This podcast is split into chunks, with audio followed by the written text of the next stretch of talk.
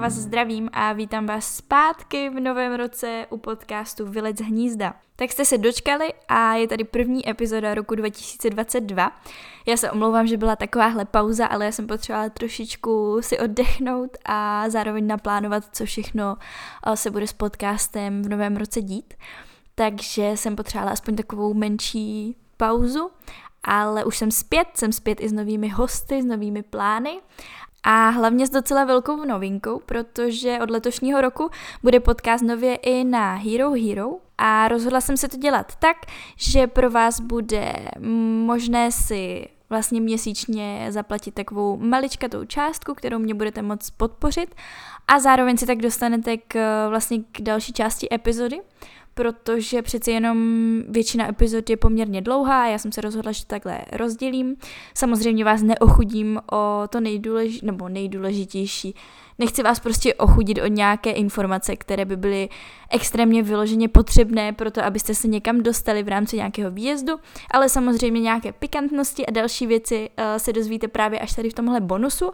A ještě jedna věc, pokud budete tady členem na mém Hero Hero účtě, nebo teda účtě podcastu, tak zároveň budete mít přístup k epizodám o týden dřív. Takže ve chvíli, kdy všichni ostatní budou poslouchat trailer, tak vy už se dostanete k celé epizodě i s bonusem. Takže pokud nechcete přijít ani o maliličkatý kousíček a chcete mít přístup k epizodám o týden dřív, tak utíkejte na Hero Hero, konkrétně na profil Vilec hnízda. Odkaz najdete taky dole pod epizodou, případně v bio Instagramu podcastu, takže si myslím, že se k tomu určitě nějak dostanete, budu se na vás moc těšit a jdeme se vrhnout na dnešní epizodu.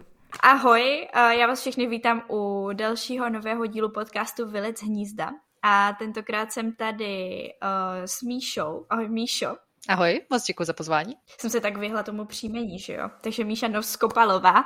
Já jsem nevěděla, jak se čte to prostřední, tak abych to radši nekomolila. Tomu úplně rozumím. Já jsem loni, když vlastně došlo svatbou samozřejmě ke změně příjmení, tak jsem přemýšlela, že si to na svém webu změním jenom jako na Michala Novac, jenomže pak jsem přišla na to, že spousta Čechů a Slováků to nedokáže vyslovit a komolí to na nějaké nofic, nebo se na to podívají a teď jako dlouze tápou a dumají, jak to vůbec vyslovit, že jsem to tam radši dala jako tak doprostřed a nechala jsem si tam i to dívčí jméno Skopalová. Jasně, pro jistotu, chápu. Člověk aspoň takhle, když tak nějak jako zkomolí to prostředí a pak to zachrání tím druhým. Přesně tak. No. A Míša je teda tady proto, protože momentálně žije v Nizozemí a je to teda lektorka němčiny online. A myslím si, že už toho teda zvládla procestovat spoustu. Byla 2 semestry v Německu v rámci studií, 1 semestr v Rakousku, taky působila 2krát jako operka, což mi je teď momentálně docela blízké. A absolvovala i workcampy. No a já, když jsem si dělala rešerše, tak jsem našla na tvém webu takovou fajn citaci, kterou jsem si tady napsala. A to je, že sama jsem během studia v Brně mohla 3krát vyjet do zahraničí, 2krát do Německa, jednou do Rakouska. Jsem dodnes skálopevně přesvědčená o tom, že moje semestry v zahraničí byly to nejlepší, co mi moje česká univerzita mohla nabídnout. A já jsem si to vypsala hlavně proto, protože vlastně to bylo i moje rozhodnutí. Já když jsem se hlásila na vysokou, tak mým hlavním cílem bylo vyjet na Erasmus, takže jsem si říkala, že jsme s tady tím hrozně jako blízké a máme takové podobné smýšlení. Takže byl to i tvůj jako jeden z hlavních důvodů, proč jsi šla studovat, anebo to byl jenom takový hezký bonus už té univerzity? Určitě jeden z těch hlavních důvodů to nebyl. A mě už na střední, na gymplu mě lákala němčina, nebo věděla jsem, že mám takový jako vztah k němčině, a že mě baví se v tom jazyku hřípat a vždycky jsem byla o pár kapitol napřed v učebnicích. A tak jsem si říkala vlastně jo, a když mě to tak baví, tak proč nejít studovat? Šla jsem studovat na pedák. A na začátku samozřejmě vůbec jsem jako neměla nějaký ambice, že bych chtěla učit. A to asi na českých pedagogických fakultách úplně není ten záměr, že jdeš na pedák, protože chceš učit. Myslím si, že všichni tam ví, že spousta z nás, kteří šli studovat nějaký jazyk na pedák, tak to měla na začátku tak jako jo, tak přece půjdu do nějaké té firmy potom a budu mít nějaký to místo, nějakou tu práci s tou němčinou a v nějakém korporátu a bude to fajn. Či jsem vám trošku odbočila od té tvojí otázky. Moje ambice, nebo moje prvotní ambice to určitě nebyla. A mě už předtím, než jsem na tu výšku šla, tak mě lákalo jezdit do zahraničí. Už když mi bylo 18, tak jsem objevila takovou platformu, která se nazývala Hospitality Club. Byl to vlastně předchůdce Couchsurfingu, kdy jsem si zajela na takový výlet do Vídně a přišlo mi to úplně wow, super, prostě tyjo, teďka tady můžu potkat jako ty rodiláky a můžou mi povědět něco o svém městě a dokážu mě tady provízt a ještě u ní můžu přenocovat a třeba mi ještě vaří večeři a popovídáme si, úplně paráda. A samozřejmě vždycky mě lákaly takový ty work and travel. Student Agency má vždycky parádně udělané katalogy se skvělýma fotkama, kde úplně lákají ty mladí lidi k tomu, jako jo, pojďte s náma do zahraničí, bude to parádně nezapomenutelná zkušenost. Ale nebyla to moje primární motivace, proč jsem šla studovat němčinu. To se spíš až tak nějak vykrystalizovalo časem, a protože my jsme vlastně poměrně záhy dostali možnost vyjet na Erasmus. Bylo to ale takovou docela jako vtipnou formou, když na to teďka vzpomínám, protože na nástěnce byl vyvěšen seznam partnerských univerzit, které ta fakulta měla, a my se tam prostě mohli jenom napsat. To bylo celý. Žádný výběrový řízení. Ta fakulta měla, nebo to vlastně nebyla fakulta, ale spíš katedra, měla nasmluvaných strašně moc těch zahraničních univerzit. A ten zájem studentů němčiny na pedáku o nějaký zahraniční pobyt prostě nebyl dostatečně velký. Aha. A já jsem to vnímala i jako v okruhu kamarádek, že mi některé kamarádky řekly, jako ne, prostě já jako nepojedu na Erasmus, já mám přece přítele, ho tady jako přece nenechám doma. A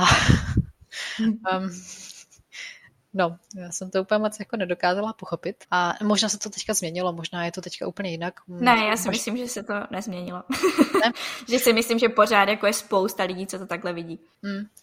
A ono to není jenom o těch vztazích, jakože se někdo bojí vycestovat, protože má teďka toho partnera, se kterým si myslí, že přece zůstane jako do konce života. A myslím si, že to patří k tomu věku, když je nám jako, jo, nevím, 19, 20, že jo, to už bude určitě na pořád. Ale ti učitelé nás vlastně museli skoro až nutit k tomu, abychom někam vyjeli. Což mi přišla strašná škoda, že každý vyučující přišel do té svojí hodiny, do té své lekce a extra na to upozorňoval, jako teďka máte tu příležitost, je to úplně super zkušenost, využijte toho. A některé ty místa dokonce zůstaly prázdný. To přišla vlastně strašná škoda, jako nejenom té příležitosti, ale hlavně pro ty lidi, kteří, no pro ty jako spolustudující, kteří té šance nevyužili. Protože když se teďka ohlídnu, co mi to všechno dalo, a za nejenom jako jazykové znalosti, ale i nějaké rozšíření obzoru, myslím si, že asi se k tomu tady v tomto podcastu dostaneme. Je to prostě jako skvělá možnost, kterou by fakt měla využít každý, kdo studuje. Já naprosto souhlasím.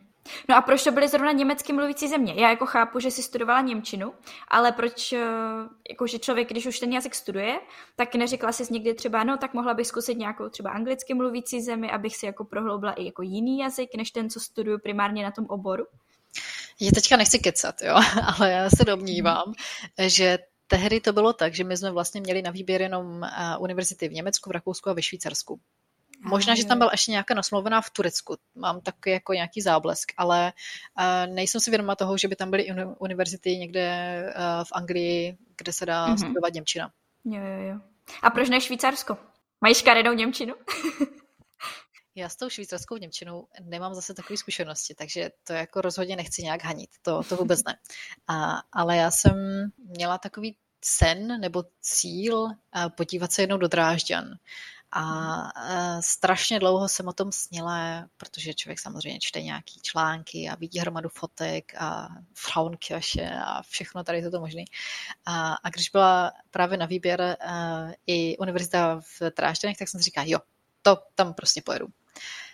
A potom ty další pobyty, ten první, ten byl samozřejmě v rámci Erasmu, ale to nějak jako mi nestačilo, takže jsem se potom v dalších ročnících vlastně snažila ještě nějak jako získat další stipendia. Potom přes Free Mover jsem byla na semestr v Lipsku a magisterku jsem psala vlastně ve Vídni. U toho prvního pobytu nebo při tom Erasmu tam vlastně jako nebyla potřeba zase nějaká moc velká iniciativa. Jak jsem zmiňovala, tak bylo to o tom jako jo, já se tady zapíšu na nějaký seznam a mám to místo jistý. Samozřejmě potom jako nějaká byrokracie s tady tím, jak se jmenují tady ta... Learning Agreement a to? No ano. Koordinátoři. Přesně tak. Tak jako bylo potřeba tam nějaký papíry vyplnit a tak, ale u těch dalších pobytů to bylo fakt vlastně už jakoby více na moje triko nebo na moji zodpovědnost, že já jsem si to sama musela vyjednat s nějakou tou univerzitou. Takže jako Free Mover jsem obepisovala vlastně desítky univerzit, kdy jsem jim jako vypisovala, že bych měla zájem to jeden semestr u nich studovat, ale že bohužel už jsem na Erasmu byla, takže ta jako příležitost, nebo ta možnost už pro mě není, a jestli bych u nich mohla studovat jako Free Mover. A z některých univerzit mi napsali, že to nejde, některý mi neodpověděli vůbec a právě ozvali se mi z Lipska, že jo, klidně. Já jsem do té doby o Lipsku neměla vlastně vůbec žádný tušení, vůbec se nevěděla, co tam jako je, nebo čím je to město slavný, proslavený, ale a mělo to tak být a určitě to byl jeden z těch lepších zahraničních pobytů, na který velmi ráda vzpomínám. No a podobně to vlastně bylo i s tou Vídní, kdy jsem věděla, že chci psát průzkum přímo v Rakousku a taky jsem si to musela právě vyjednat s nějakou jako rakouskou univerzitou a tam, nevím, jestli to ještě pořád funguje, ten program Aktion, což je vyloženě jenom jako pro, nebo na rakouské univerzity. Takže je potřeba být prostě proaktivní a člověku se potom prostě od někud vždycky ozvou a dostane se kam chce nebo kam by chtěl potenciálně vyjet. No jasně, jako když budu sedět s rukama tady založenýma v klidně, tak jako se nic nestane.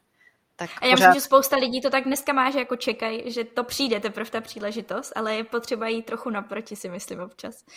Určitě, úplně souhlasím.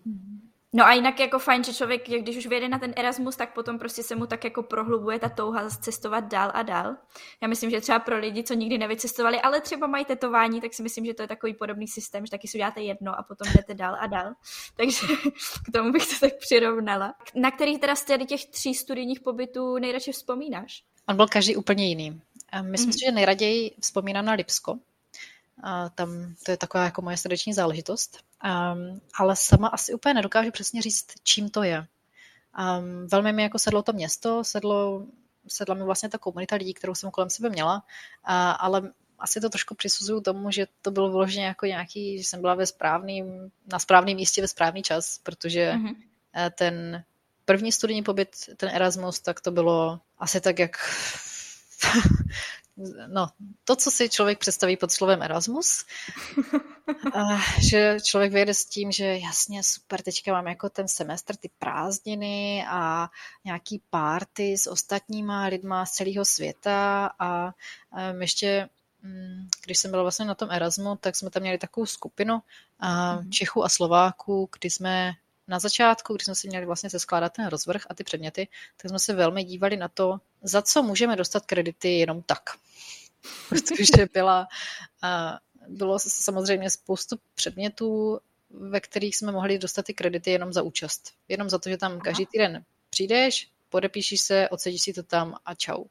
Pak se to samozřejmě zvyšovalo, že kdyby jsi chtěla dostat jako ještě víc kreditů v tady tomto předmětu, tak píšeš nějakou klauzuru a takové. Ale jako na začátku tady bylo takové to smýšlení, jako jo, jak si to udělat co nejjednodušší. Což třeba v tom druhém pobytu, v tom Lipsku, už jsem vůbec tak neměla, protože jsem věděla, že ta univerzita mi má fakt hodně co nabídnout a cíleně jsem si vybírala jenom ty předměty, které mě zajímaly, nebo které se mi vlastně hodily jako do toho studia. A už to jako vůbec nebylo tak, jako za co dostanu kredity jenom tak. Už to bylo, jako ten mindset byl úplně jinde. Už to bylo fakt jako jo, chci se tady naučit co nejvíc, si z toho semestru odníst co nejvíc a nechci si to tady jenom jako odsedět nebo prospat to na přednáškách. To vůbec ne. A tak možná to bylo i tím věkem? Jasně. To jako já nechci zazlívat nikomu, kdo tady ve 20 odjede na Erasmus, že si to chce udělat prostě nějaký jednoduchý. Myslím si, že to patří k tomu věku a tady ty studijní léta, že to má něco do sebe. No já hlavně vždycky, když slyším takhle o těch Erasmech, tak těm lidem závidím, protože můj Erasmus takhle vůbec nefungoval. My jsme to měli hrozně těžké. Všude jsme museli být, chodili jsme i k tabuli, museli jsme do všech hodin mít testy a strašné úkoly, jak na základce mi přišlo. A jako, no, nebyla to vůbec sranda. Docela závidím těm lidem, co to mají jenom jako takový ten volný cestovní a party program. Asi taky záleží od jednak té univerzity, od katedry, co studuješ, potom vlastně na nějaké hostující univerzitě. Takže tam si myslím, že jako co člověk, to jiná zkušenost. Jo, to určitě. No a co v té Vídni? Jak se ti líbilo v hlavním městě Rakouska? Abych byla upřímná, tak já jsem z toho vlastně byla docela zklamaná. Protože ve Vídni jsem byla už několikrát vždycky na vánočních trzích a nějaký výlety a takový, protože jsme to měli docela za humny. A byl to zase jeden z takových mých snů, jo, Vídeň, to je jako moc pěkný město, tam by třeba bylo fajn jednou bydlet, najít si tam práci, ale pak, když jsem tam fakt jako byla na ten semestr, tak jsem si uvědomila, že to není město pro mě, protože na mě bylo až moc takový multikultí a bylo na mě až moc velký, nepřehledný a necítila jsem se tam jako doma. Takže pro mě tady toto byla takové jako zase zařadit zpátečku, že Vídeň není místo, ve kterým bych určitě chtěla tady trávit nějaký další léta. Přijde, že spousta lidí to má tak, že když si tam ten život zkusí, tak buď je to jako, že se do toho hrozně zamiluješ, anebo že tam prostě bydlet pak už díl nechceš, že není jako nic mezi. Ano, jo. Co jsem se tak jako bavila. Já třeba do Drážďan velmi ráda si zajedu na nějaký výlet nebo víkend a bude to úplně super. V Lipsku si fakt dokážu představit žít. Protože kdybych se jednou přestěhovala a přestěhovala bych se do Lipska, tak bych s tím vůbec neměla problém. Ale do Vídně vůbec. Tam mi to jednou stačilo, dobrý. Tam se zase zajedu jenom na ty vánoční trhy. Jo, ty stojí za to. No a když se na to teď díváš zpětně, tak myslíš si, že třeba proto, že jsi vyzkoušela ten život chvíli v Rakousku a v Německu, tak jsi nakonec skončila úplně někde jinde? Že jako už jsi to odžila a řekla jsi, no tak teď je čas to vyzkoušet někde jinde. Prostě ne, německy mluvících zemí už bylo dost.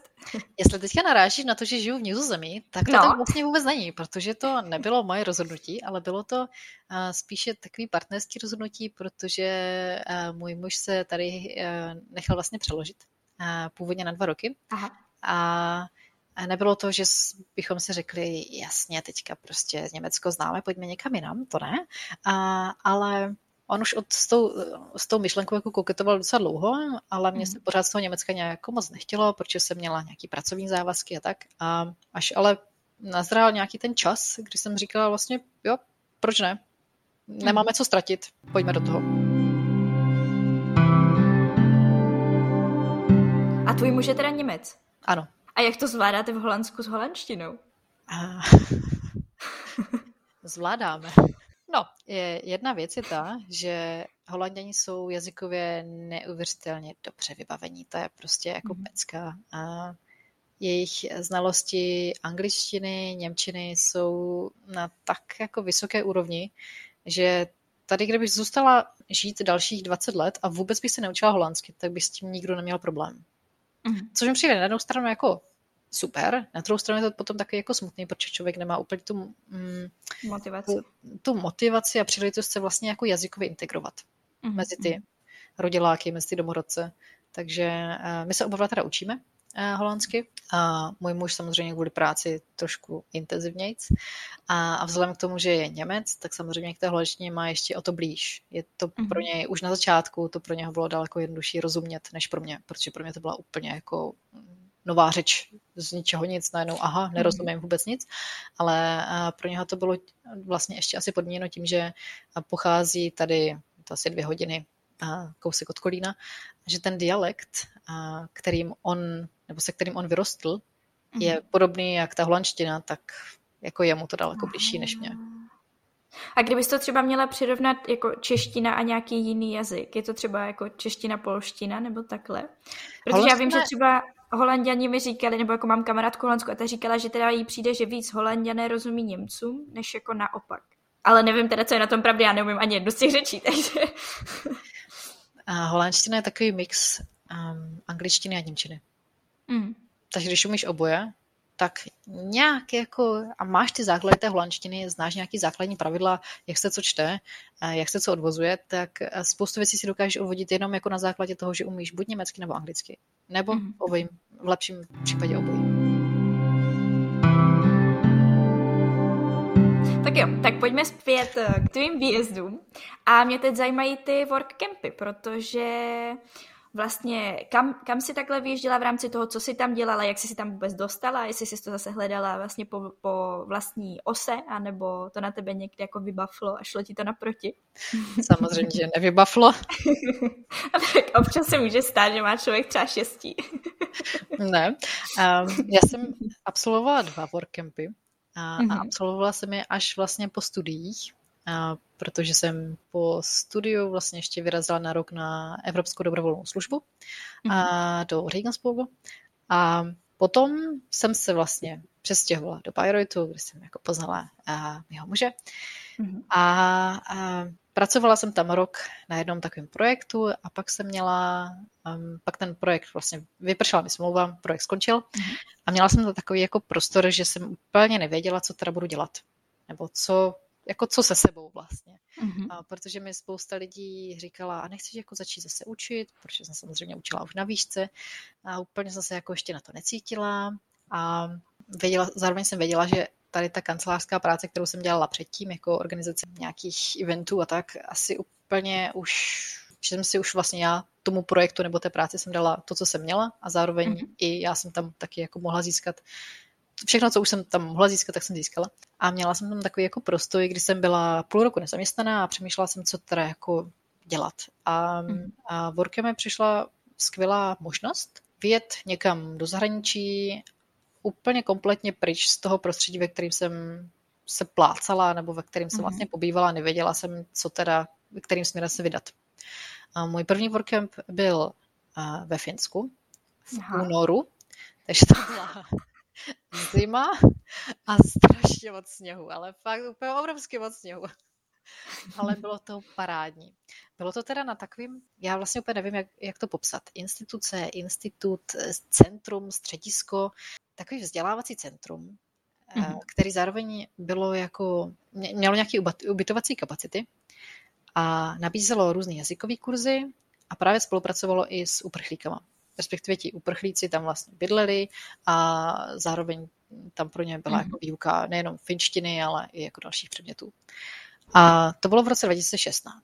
A nevím, kdo si jako pamatuje na tady roky jako 2015-16, uprchlická krize, pomalu půlka Evropy, tady jako ježmarja, nás tady všichni zabijou, já nevím, co všechno.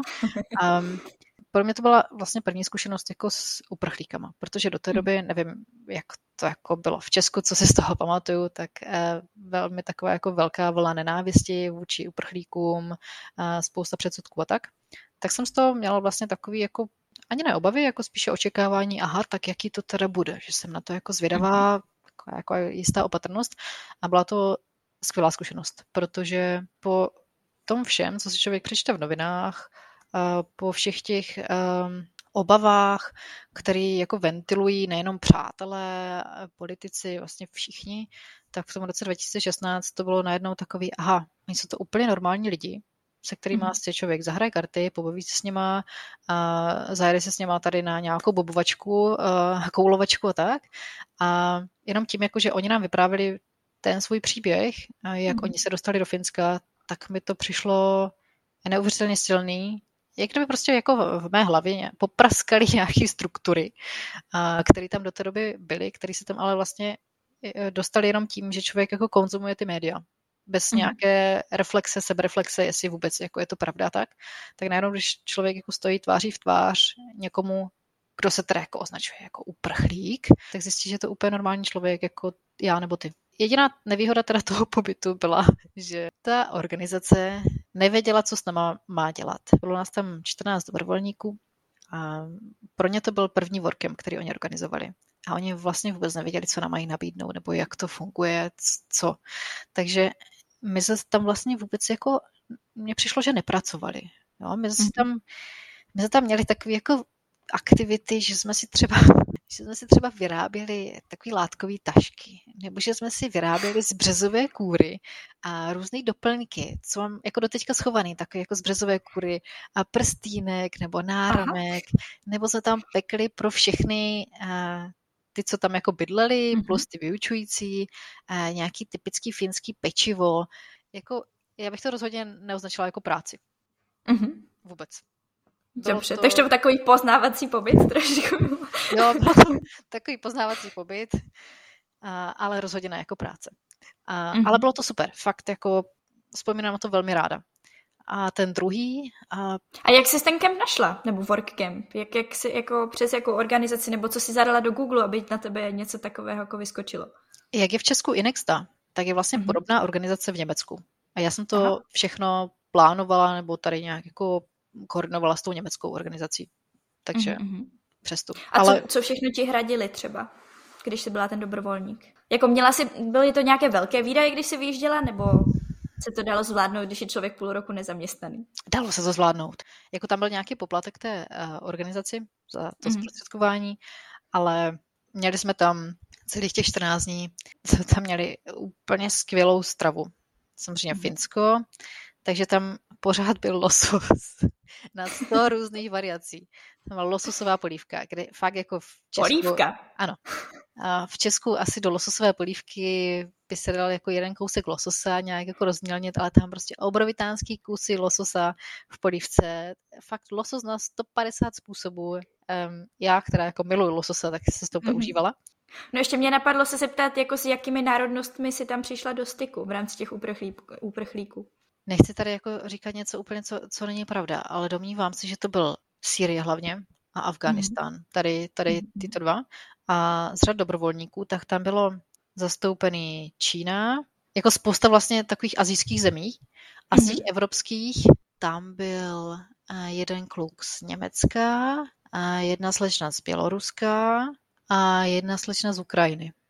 Aha, a zbytek byl vlastně jako fakt Čína. Takže spíš ten východ. Ano. Jo. Když to na tom druhém workcampu, to bylo v Itálii, ten samý rok, to už bylo fakt jako pracovní workcamp.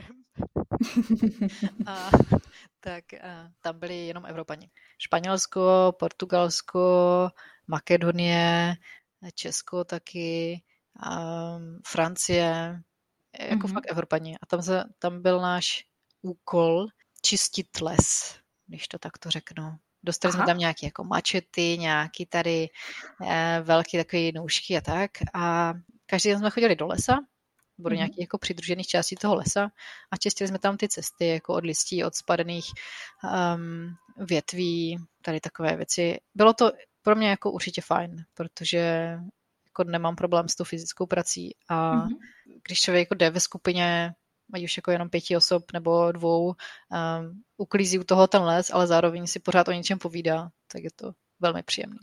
A to zní tak odpočinkově, jako práce v lese. Nemusíš u toho přemýšlet tolik tou hlavou, spíš jako manuálně pracuješ, tak je to fajn. Jo, to bylo super. A doporučila by si tohle třeba jako startovní výjezd, když se někdo bojí vyjet na díl než třeba měsíc? Určitě jo.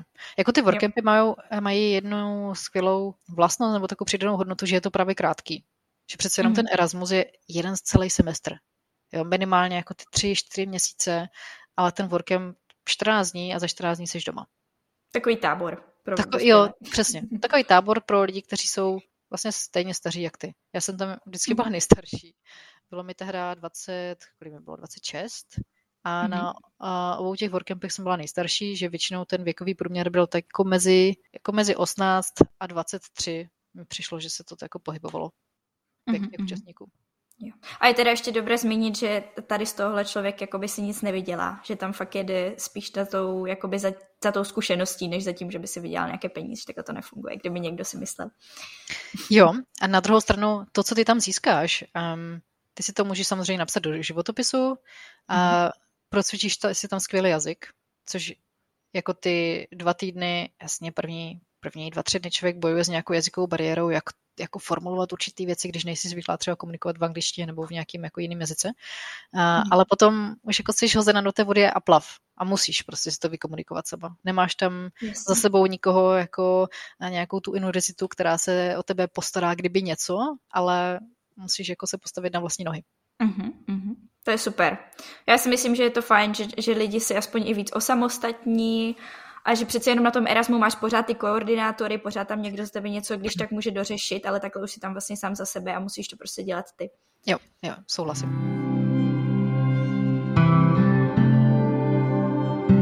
Já jsem se chtěla ještě teda zastavit u tvých posledních takových výjezdů a to je au pair. A to si teda dělala kde, ve které zemi?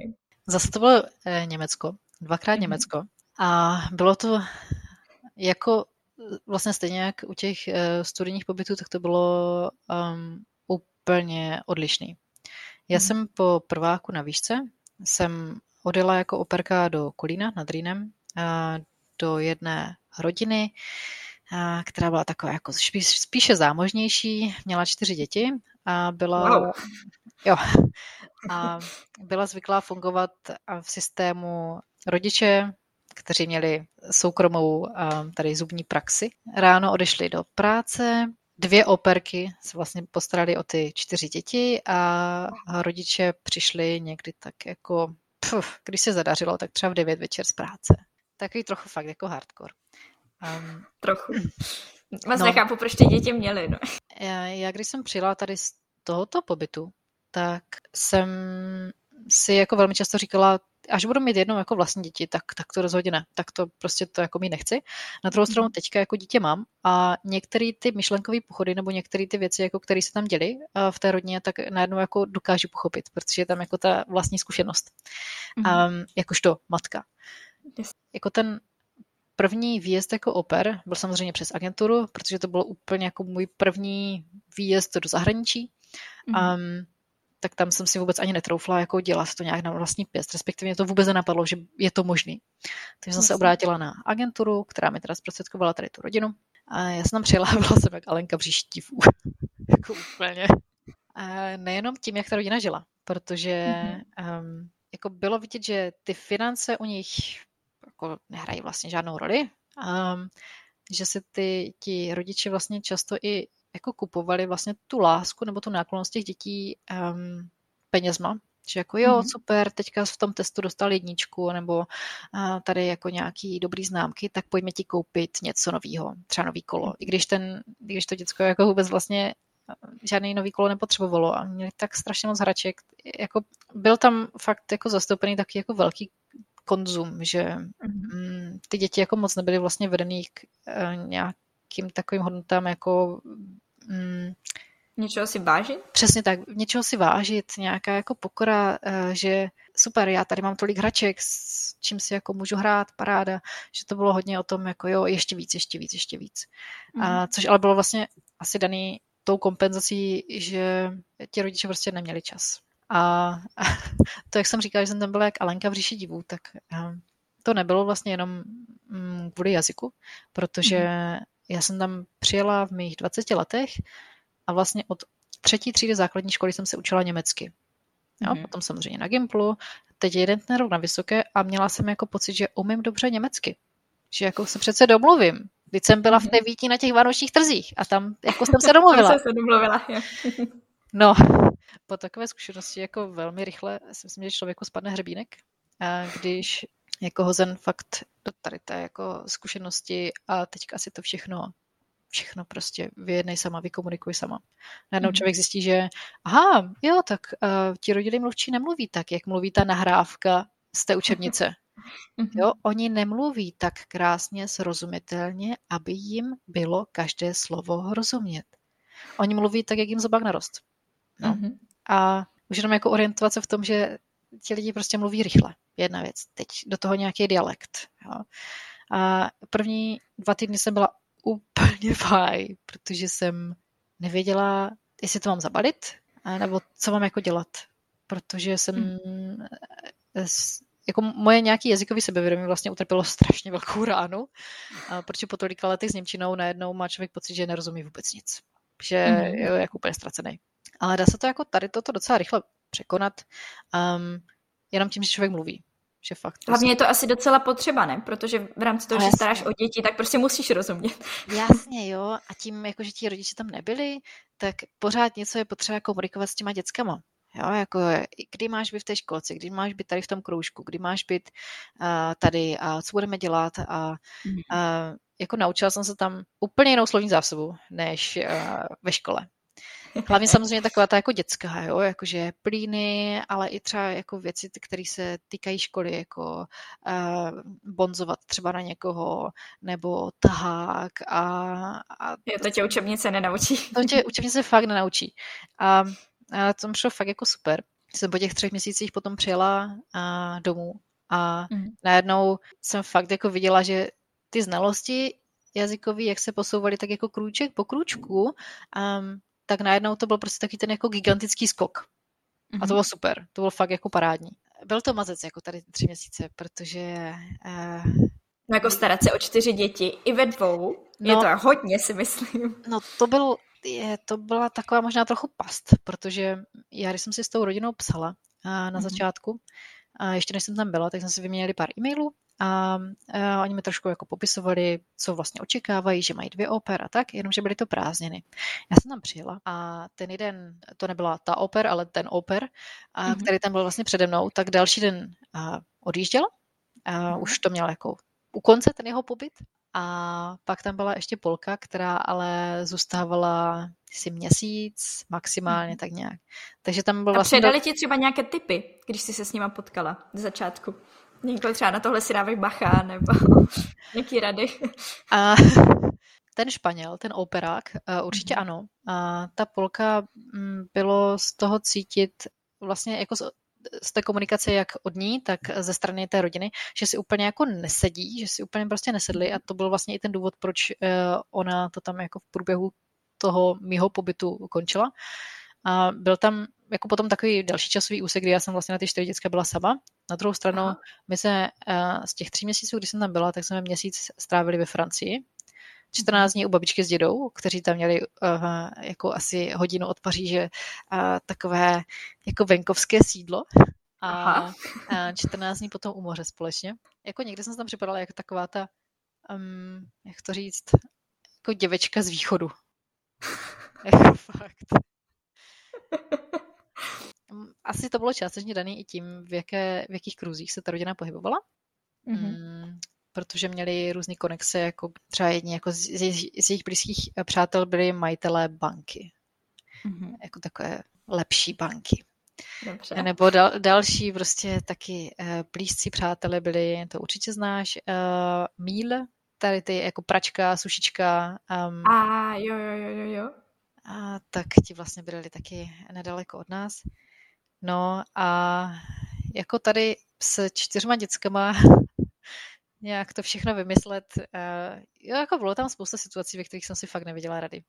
Kdy jsem jako byla úplně bezradná a jako když ti třeba děcka vyšplíchají jako na polštář tvůj parfém a ty to zjistíš až, když si jdeš lehnout večer a říkáš si najednou jako tady to někde nějak jako pěkně voní a ty najednou čucháš a říkáš si, to je můj parfém prostě a ty si podíváš na tu jako lahvičku toho parfému a zjistíš, že je jako prázdná. Nebo že mi ty děcka do mého šampónu namačkali zubní pastu. Což si zase jako uvědomíš, až když si... vlasy.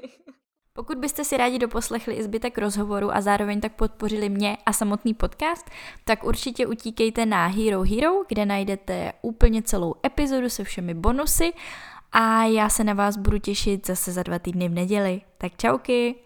Rádi byste studovali v zahraničí, ale nevíte jak na to? Potřebujete pomoc s výběrem destinace? Chtěli byste zkusit práci v zahraniční firmě, ale máte strach, že to nezvládnete? Rádi byste nějakým způsobem pomohli naší planetě a chtěli zkusit dobrovolničení? Poslechněte si rady, tipy, zkušenosti lidí, kteří už tohle všechno prožili nebo prožívají a zkuste to taky. Tohle všechno a ještě mnohem více se dozvíte ve Vilec hnízda. Tento podcast je tady pro všechny, kteří se bojí a chtěli by někam vyrazit. Seberte odvahu, poslechněte si pár rozhovorů, najděte destinaci a vyražte za svým snem.